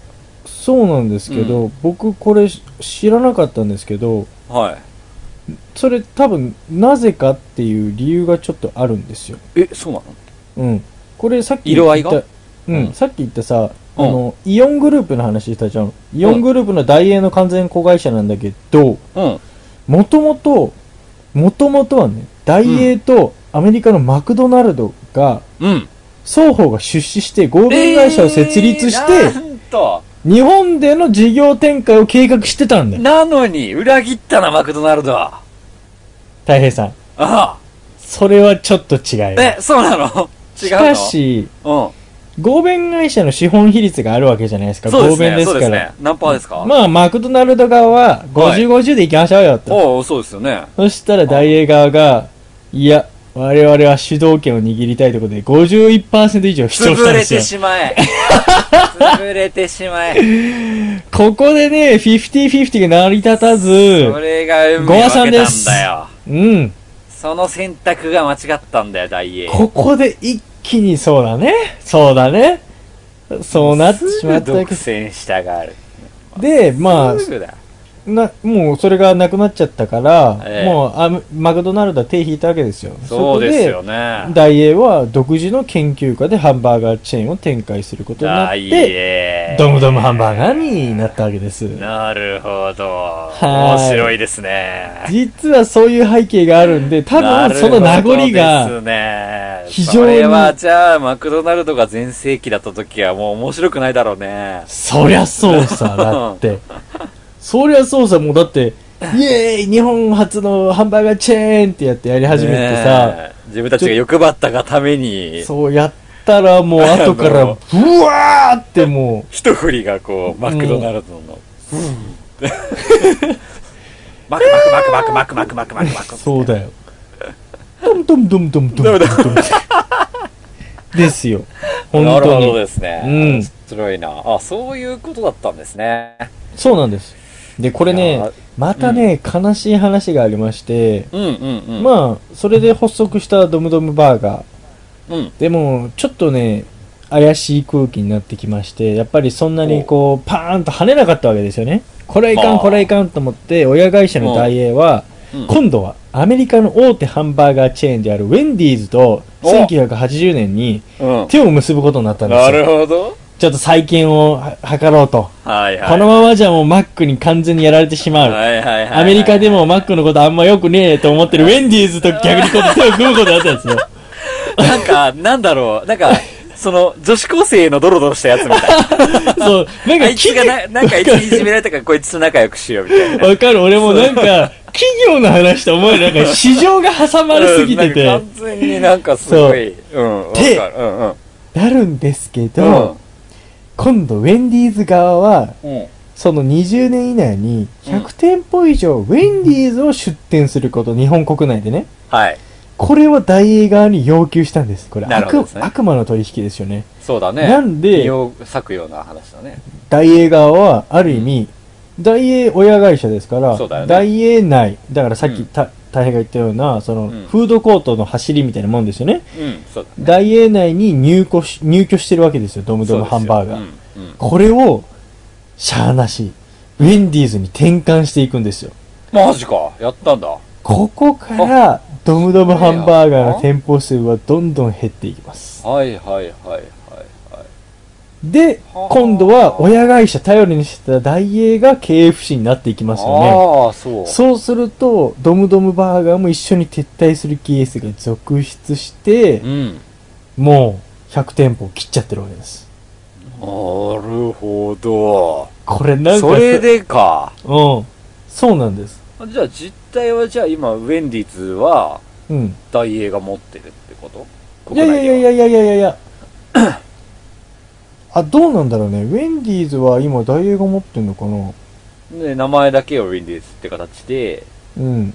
裏側とかは、その、管理してるのはダイエーってことなのかなそこは手を組んだだけで、一応その資本のところで傘下に入るとかそういうのではないんじゃないのかなうん、まあ多分参加って感じじ。じゃないんだろうけど、うんだから多分人員のうん。やり方とか売り上げとかのうん分配方式なんじゃないかな、かなうん。ねあそうだらっしいたんんだですよ。ねだからなんか、ドムドムって、そういうやつなんですよ。そういうなんか手のひら返しが多いやつだな、ってなっちゃ った。まあ、本当君は歯に衣着せぬタイプの人間ですから。そうですな、 うん、ということなんで、要は、なるほどまあ、ダイエーとか系列店であるマルエツとかの店あ舗ーマルエはいはいは内い。に、まあなんマか、ルエツって大英なんだね。そうですね。はいはいはいなはんいか。が、まあ、あるのが、へ今え。残ってるのがそれぐらいなんですよ。なるほど。なんかもう全、もう、なるほどね。うん。なんか面白いね。ね。うん。そうらしいよ。なんか、うん。あウェンディーズとはフランチャイズ契約を結んだぐらいですから、うんまあそのぐらいの話ですなるほどなるほはいど面白いっすねうん家ってそうなんだねそんな感じなんだいやうんっねていうかねそれで言いたいのは、うんなんかあのドムドムだとしてもなんでも昔なんか行っててなんかマックとかとはちょっと違うけどここ行ってたみたいなのない俺ハンバーガー屋さんうん、なんか、いや、なんかさ、あの、マックってあんま近くになかったんだよ、俺。あそうまあマックもモスもあったけど、まあでもどっちにも行ってないんだよね正直なかったでしょ。食べないからないや、まあまあ、でも子供の頃食べたでしょ。子供会とかみたいのでなんか食べたでしょ。いやうちの母ちゃんはハンバーガーを1日に10個食べたっていう伝説を持ってる人 いや、もう伝説だわ、マジそで。の僕を産むときにその栄養つけるためにハンバーガー10個 やっぱり生まれたからも語り継がれてるあ俺ハンバーガーから生まれたとは言っても過言ではないハンバーガー太郎じゃん。うんそうなんですよハババンーガー太郎。バーガー太郎なんですバーガー太郎だ。そうなんですよ。石杖はやっぱりマックなんですよ。バーガークイーンから生まれたんだ ね。完全にマックの血が流れてると言っても過言ではないぐらい。やば。はお前すごいじゃそういんう。縁もゆかりもありまくるじゃん。い。逸話があるんですけど、なんかそれのせいかすごい食いたくなくて。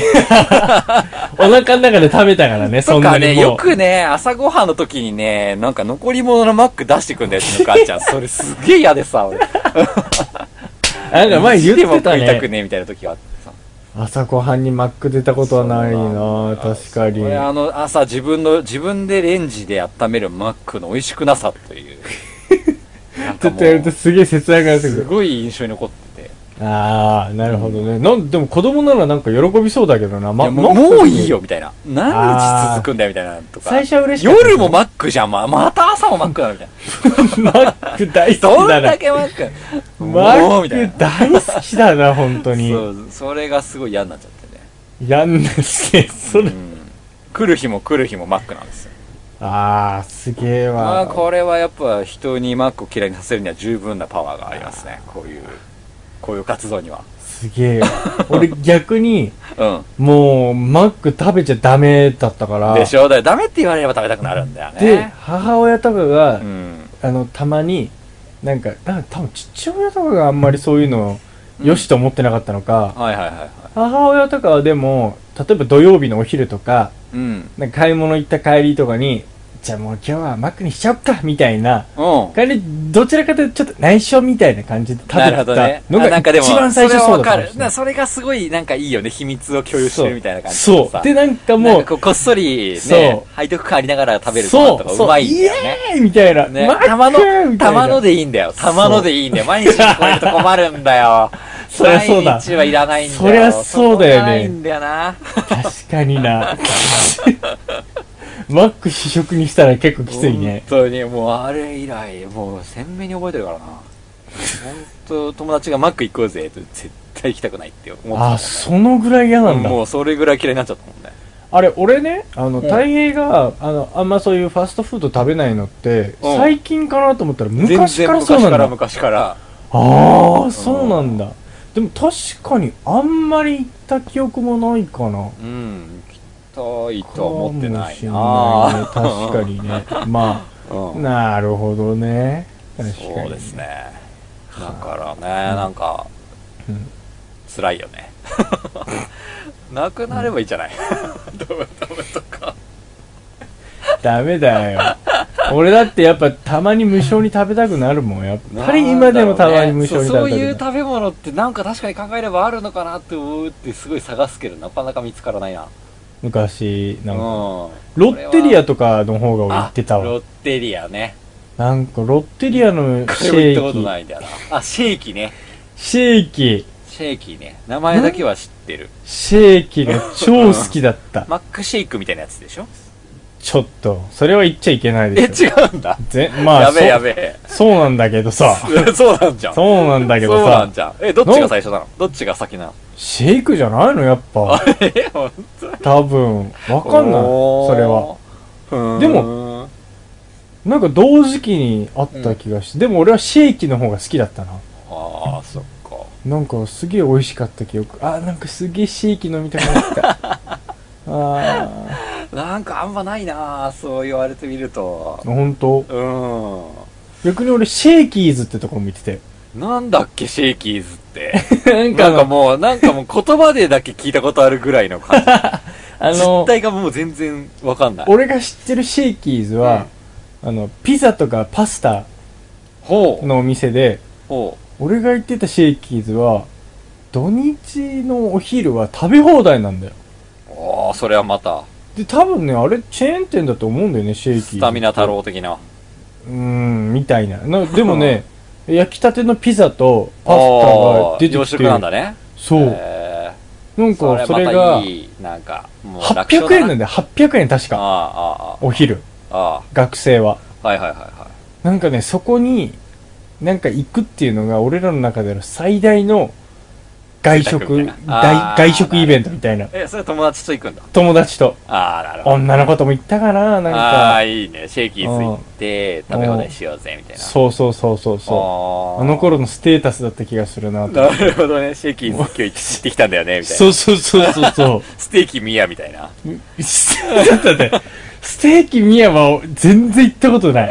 そう。スステーキミヤテーがキミヤ的なやつ確じゃなかい。に特別感あるけだからどス、テーキミヤ行ったんだよね、もうすげえな、つって。ちょっとでスそんテな感じない学生のー頃キ、。ステーキミヤってどのぐらいの、あの、全程よ国い、全国規模なのかあないや、わかんない。あ、でも全国規模だよ。俺、ステーキミヤの株持ってたんだよね。学生の頃。ほう、あの、学生の頃株やってたんだけど。ほうほうほあの、君あれの全国だ隣の席とかでよくやってたんだけどさ。う。ガチャガチャやってたんスねテキミヤの株が、株価がもう本当にもう終わるっていう時があって、うん本当に数、数十円とかです、うんいや、えそこまで落ちた時があったのね。うんその時に買った気がするから、えうん。全国区なんじゃないかな。株式会社だったんだよ、ちゃんと。株式会社だったんだ。へえ。上場してた はず。あんたステーキミヤの株買ってたのそこねちょっだから出てきたんだね、と。今。あ、出てきた、出てきステーキた。ミヤが行ったことないのにね。 本当ないのかよ一。回ぐらいしかないな。俺もあんまないなぁここ あーそうかそうだね。なんかなんかそんなイメージあるな。なんかね、ないかんせん高校時代でもちょっと田舎だから絶妙なお店しか出てこないよ ね。確かにね確かにねうんあ。のーないねなんうんかおしゃれなお店ないからねそうだね。でもやっぱ個人店とかの方がやっぱ好きだったもんな。だから昔かいやらわかるうちは商売の家系だったから、うんやっぱりお店、自分家のお店に来てくれた人の個人店に、ああその、母ちゃんと一緒に行くっていうのが昔からおのいいねそれ流ねれでさ、だから結構、だから美味しいもの食べるじゃないだからうちの母ちゃんは多分分かってないんだろうけど、その美味しさが。もうなんてこと言うんだお前なんはか、なんてこと言う んだいや、母ちゃんのご飯が一番美味しいですよ。あなるほどねそういうことねうはいんそう思いますけども。うんでもなんか、その、チェーン店とかは、なんかチェーン店なんだなっていう認識がちっちゃい頃から結構あったな。そっかもうなんかうんああそれは面白いななんうかんそっちじゃないんだね俺は逆にほらチェーン店ぐらいしか行かないわけまあそうだよね。んま普通に考えればそうだよね。うんうんうんうんうんうん。うん。だそかれで言えらば、そういえば、セーブ音がさ、あなんかなくなる前でしょなんだっけローソンそう、全部ローソンになるんでしょ、あれ。うんそうう、ん。なんかなんからしいそうだよねねえちょっと待っついてに西武音こそ俺全然え、えない、ないね。縁もゆかりもないんだけどマジかよ。なんかもう、なんかもう、おつまみニュースの心の友だったね、セーブ音。ちょっと嘘つけえ嘘つけ3人のうち1人が知らねえって言ってんだおとかちしいなょっといやセイコマートだったらわかるよいやいやいやいや、セーブ音ですよ。西武音なんてさいや俺だからもう田舎にこうスキーとか行くぜって言うと大体さもうセーブオンで立ち寄っていやお茶とか買って行ってたじゃん、まあ西武音とかデイリーとかでなんか山崎とかセーブオンです よあったけどそうセーブオンなくなっちゃうんですよらしいねうんいなやんか俺思い出ゼロだもんなその そうええそうあまあなんかトータ時代に入ってきたなって感じだねまあそうだうねん小さきものは踏み潰されるみたいな、踏み潰される、うんドムドムも風前も飛びしびだドムドムしとそうそうそう、うんそうだね辛いなあ辛いよでないな、なんか1店舗だけなんか地元にセーブ音があってそこでうちの中学のなんかちょっとしたアイドルの子がなんか、マドンナ的な子がバイトしてたみたいなそういうの子がいるんだねいいね、うんいうぐらいだったななんかえー思思い出としてはでそれを会いに行ったのやっぱいや行かなかったなんですかいやそうそれぐらい別にですかうんそうだねマドンナマドンナにはいマやマドンナうちのクラスのマドンナうんそうそうそうそう言わない今もうそういうの関西なんか言わなそうなそういうの言わない単のか語だなと思って うちのクラスのマドンナって言うのかなマドンナって言わないよわなかんないアイドルだよな、アイドルかなわかんないけどなそっかアイドルっていうのか今あーマドン ちょっと待って今今すっげえ冷や汗出てきたわどマドンナとか絶対言わないわかんないよななんか絶対言わないマドンナなんなんてだようちのクラスのマドンナがよつっおってなんさかこんだ今の超おっさんうちのクラスのアイドルだよな普通うわかんないまあそうなのかもわかんないけど 言わないわなんかまあわかるけどうんなんか使うのかなってなんとなくちょっと恥ずかしくなってきた。すっごく恥ずかしくなってきた。最近敏感だからそういう言葉にそうだね。敏感だから。じゃあ敏感ついでにちょっとはい3つ目のニュース。はーいさよならポケベル。沖縄県内のサービス終了 へ。0840。おはよう。724106。何してるなど、語呂合わせの数字メッセージや短い文章を受け取ることができる通信機器ポケットベル。通称ポケベル。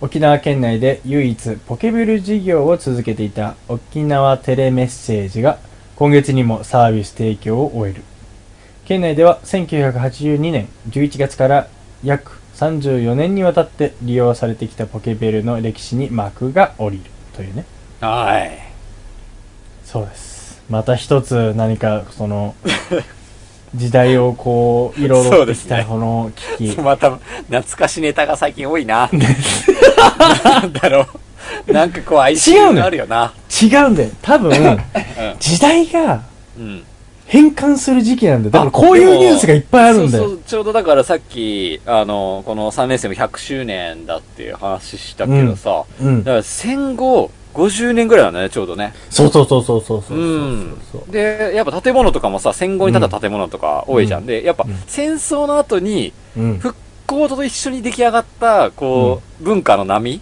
うんでこうぐわっといろんな文化が出来上がったじゃん戦後にうんうんうんうん復活するんだ、復旧するんだって、うん我々はもう日本人はもう立ち上がるんだみたいな感じで、ぶわっとできた波が50年経って終わろうとしてるんだよね、多分。そちょうどキリがいい時代なんじゃなういかな。そ分析してるんだけどう。そううん。ああそれは非常にあの面白いと思います、うんなんかその再編とかそしてなくなっていくもの、うんこういうものが今すごく多いと思うん。うなんかあだあとも思うだ。うんこれもなくなるんだこれもあれなんだそうみたいなやっぱだかやっらぱ僕なんかも結構会社の仕事の関係でいろいろそのはいやっぱ建築関係にも携わるんですが、はいはいはいもうはい。建て替えとかめちゃめちゃすごいからね今すごいらしいね。なんか橋とかも今すごいらしいもうじゃん。そう全国の橋点検かやけってるぱて言当って時たのコンクリートとかのやつとかっていうのは耐久年数も決まってまそうすだかよらね。だから大も体これぐらいなんだよね。うそう50年、60年。そうそうそう、うんもうそれを今あの、まあ、昔は、まあ、3 4 0年とか、まあ、今言ってうん50年ぐらいの耐まあ久目年安数だよね、一つのね。だったのが、うんもうもっと長い長寿命のものを今度建てましょうみたいなことはいではいはいはいはいはいもうオリンピックも相まってそうだね、ちょうどね。もう首都高とかもすごいやり替えてるわけですよそうだよねこの辺もうボロボロですからねななんかそういうタイミングが多分必要なんだよねそう、うんそうそうその中で一つまたうんその大きな流れの中でこのちっちゃなポケットに入るベルがポケットの中の戦争ですね いやガンダムじゃないんだよわかんないんだけど俺さっき かさっき一回聞いただけだからさ俺ドカンってなれないんだけどさ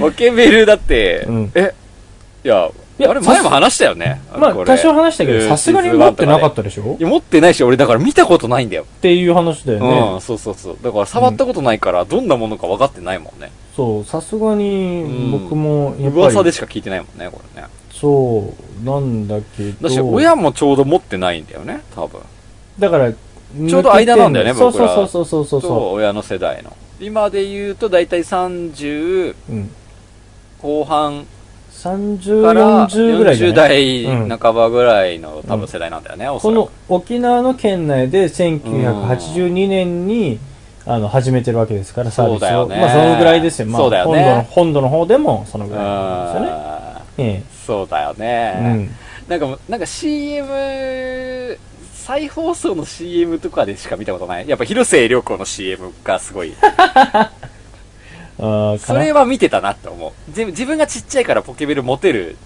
年齢じゃないっていう時代にテレビでやってたぐらいの、あーそうだね、うん確かに、うん広末涼子だみたいな感じだったやなって、たねうん確かになんかあったと思うんだけどねえ MK5 的な、うん違うかなそれマジそでれ返はする5秒前じゃないかそれ、はいうんちょうどそれ Amazon Music で俺ちょちょうど今日聞いたわそれマジで なんて聞いたなんか懐だかっして今、そうちょっとはじ放送始まる前って言ったら、なんで、何日本昔話見て さ、アマゾンプライムビデオで。最で近、うん、そうそそうそうの。古い MK、マジでこれすごい前聞いてさ、じゃあ、どなうしちゃっんたか、の違う。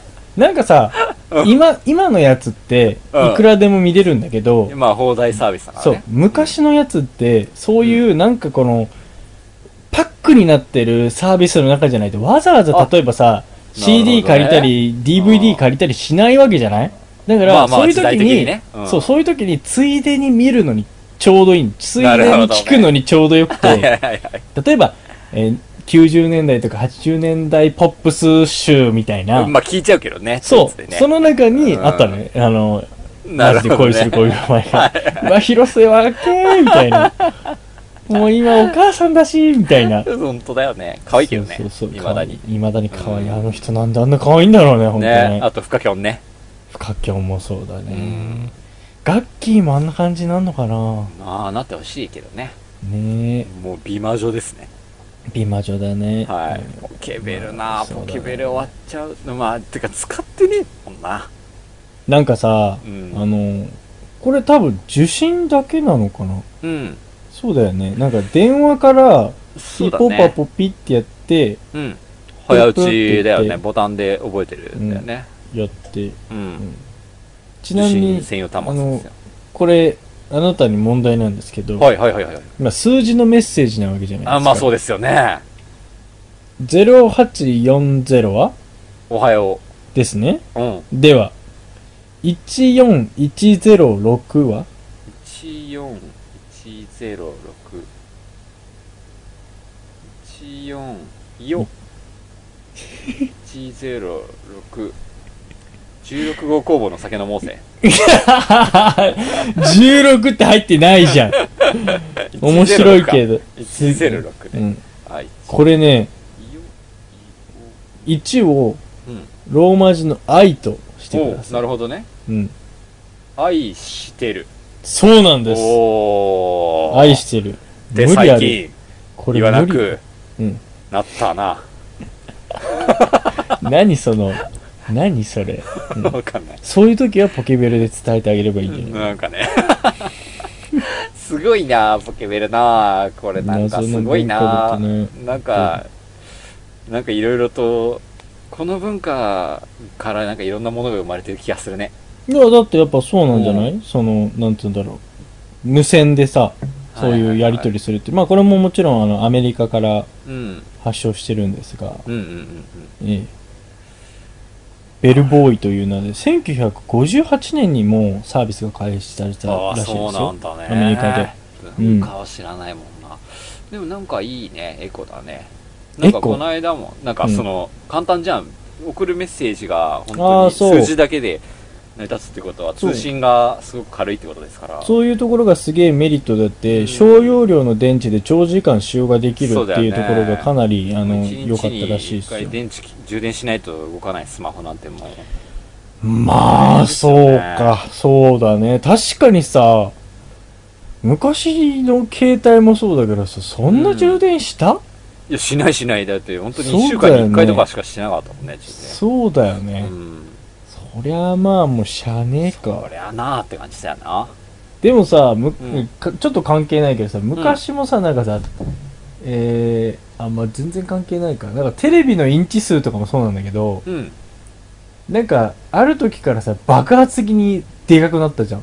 そうだね一気にだよね一気にうんでまあもちろんスマホとかもそうなんだけど、うんバッテリーってやっぱそんなにやっぱダメなんかなでそものめいっちゃ使ってるでしょえやそのなんかコンパクトになってすげえ大容量みたいなのってなんかその、うんうんうんなんか液晶とかそういうのに比べて爆発的なのってまだ起きてなくないバッテリーってそれでももう爆発的にこれはすごい高性能でコンパクト化してるのかああバッテリーの進化ってことかそまあでもやってるとは聞くけどねそのいやさすがにやっぱまあ自動超人車になってるけどをやっぱり走らせられるようになったぐうらいから、まあそまうあか蓄電技術っていうのは、まあ、まだ進化の余地はあるとはうん聞いてるけどさそうだよねうん、まあでもねえ大変だよね いやていうかまあ僕ら電気使いすぎてるからやっぱねいろんなものに頼らなきゃいけなくてうんうん、電気供給する側も困ってるよねっていう話だしさ、まそうだねあ、あんまり電気使う方向にシフトしてもなーって思うけどね、なんポかケベルぐらいでちょうどいいんじゃねえのっていう感じもする、LINE なんてもうポケベルで代用したらって思うけど、もう、あなたが一番情報を使ってる人間じゃ ん。いやそうな絶んだ対けど嘘だもん、いや、そもうなんだけ ど、うわそんなにみんな電気使う必要あんのってすげえ思っちゃうんだよね。う。この放送も電気使ってんだよい。や、そうだけどいやさ、、なんかでも、あのーなんだっけかな、すごい山奥の方に、なんかもう電気が届かない、なんか民宿みたいな、ホッうんな旅館みたいのがあって、うん、なんかちょっと、ちょっと有名でそういうので、なんかはいはいガス灯とかで全部賄ってんだって、うん、なんかそういうとこ一回泊まってみたいなとい思や、う素敵だよね。ちょっと僕も自分で本当に夢は発電エネルギー事業をやりたいとは思ってるんだけど。ああ、なんだっけ、まあ、シンガポールかなんかで。まあそうだね、うんその話でもそうだけど、まあん前々からの夢なんですよね。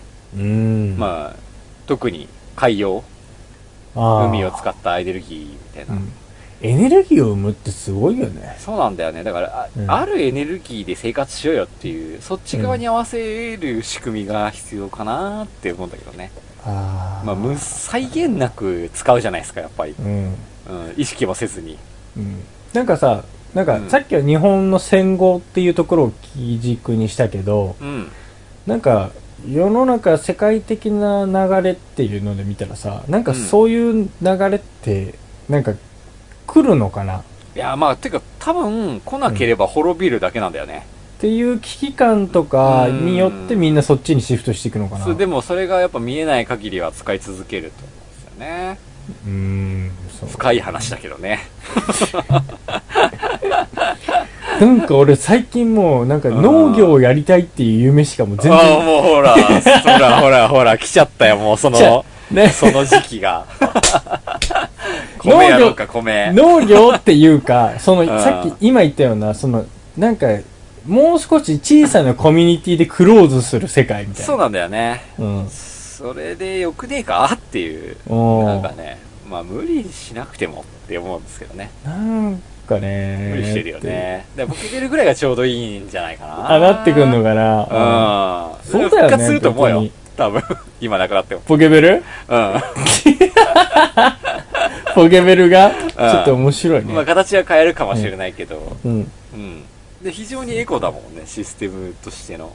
まあねで、。それで伝えたいメッセージが伝わるわけですから。伝わるか、これ。いや、しだって愛してる伝えられればそれで十分でしょ。おお確かに確かにこれ逆にさあの724106何してるって言われて答え方がわからないどうやって答えれば答えがわからないよ ねわかんないよ。答えがわか ならなんいて答えたらそれ多分テンプレあんじゃねえかな。あんのかなんかう、てそんなこと聞いてくんじゃねえよって思うよね。本当だ よねそんな質問いらねえよな本当だ本 いらねえ質 問。それでなんか電話をカチャカチャって10円とかかけてたぜ。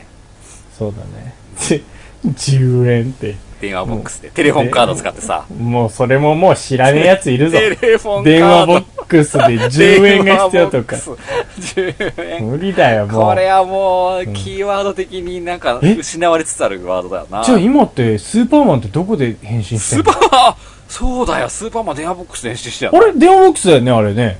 それスーパーマンかスーパーマンか。スーパーマンじゃないっけなんだあっれけスでも電話ボックスで変身するやついたよな。え、多分スーパーマンだと思う。スーパーマンだっけか。違うっけあれ今どうしてんの確かに。ないからな変身できないな、やばいこうやって時代って変わってっちゃうのね。そうだねえー、スーパーヒーローですら、こう、肩身が狭くなるというか。確かにあやっぱスーパーマンだわあやっぱスーパーマンだよね変身してたんだわクリスうんはいあはらまあ、い クリスター・イーブこりゃ確かに大変だ。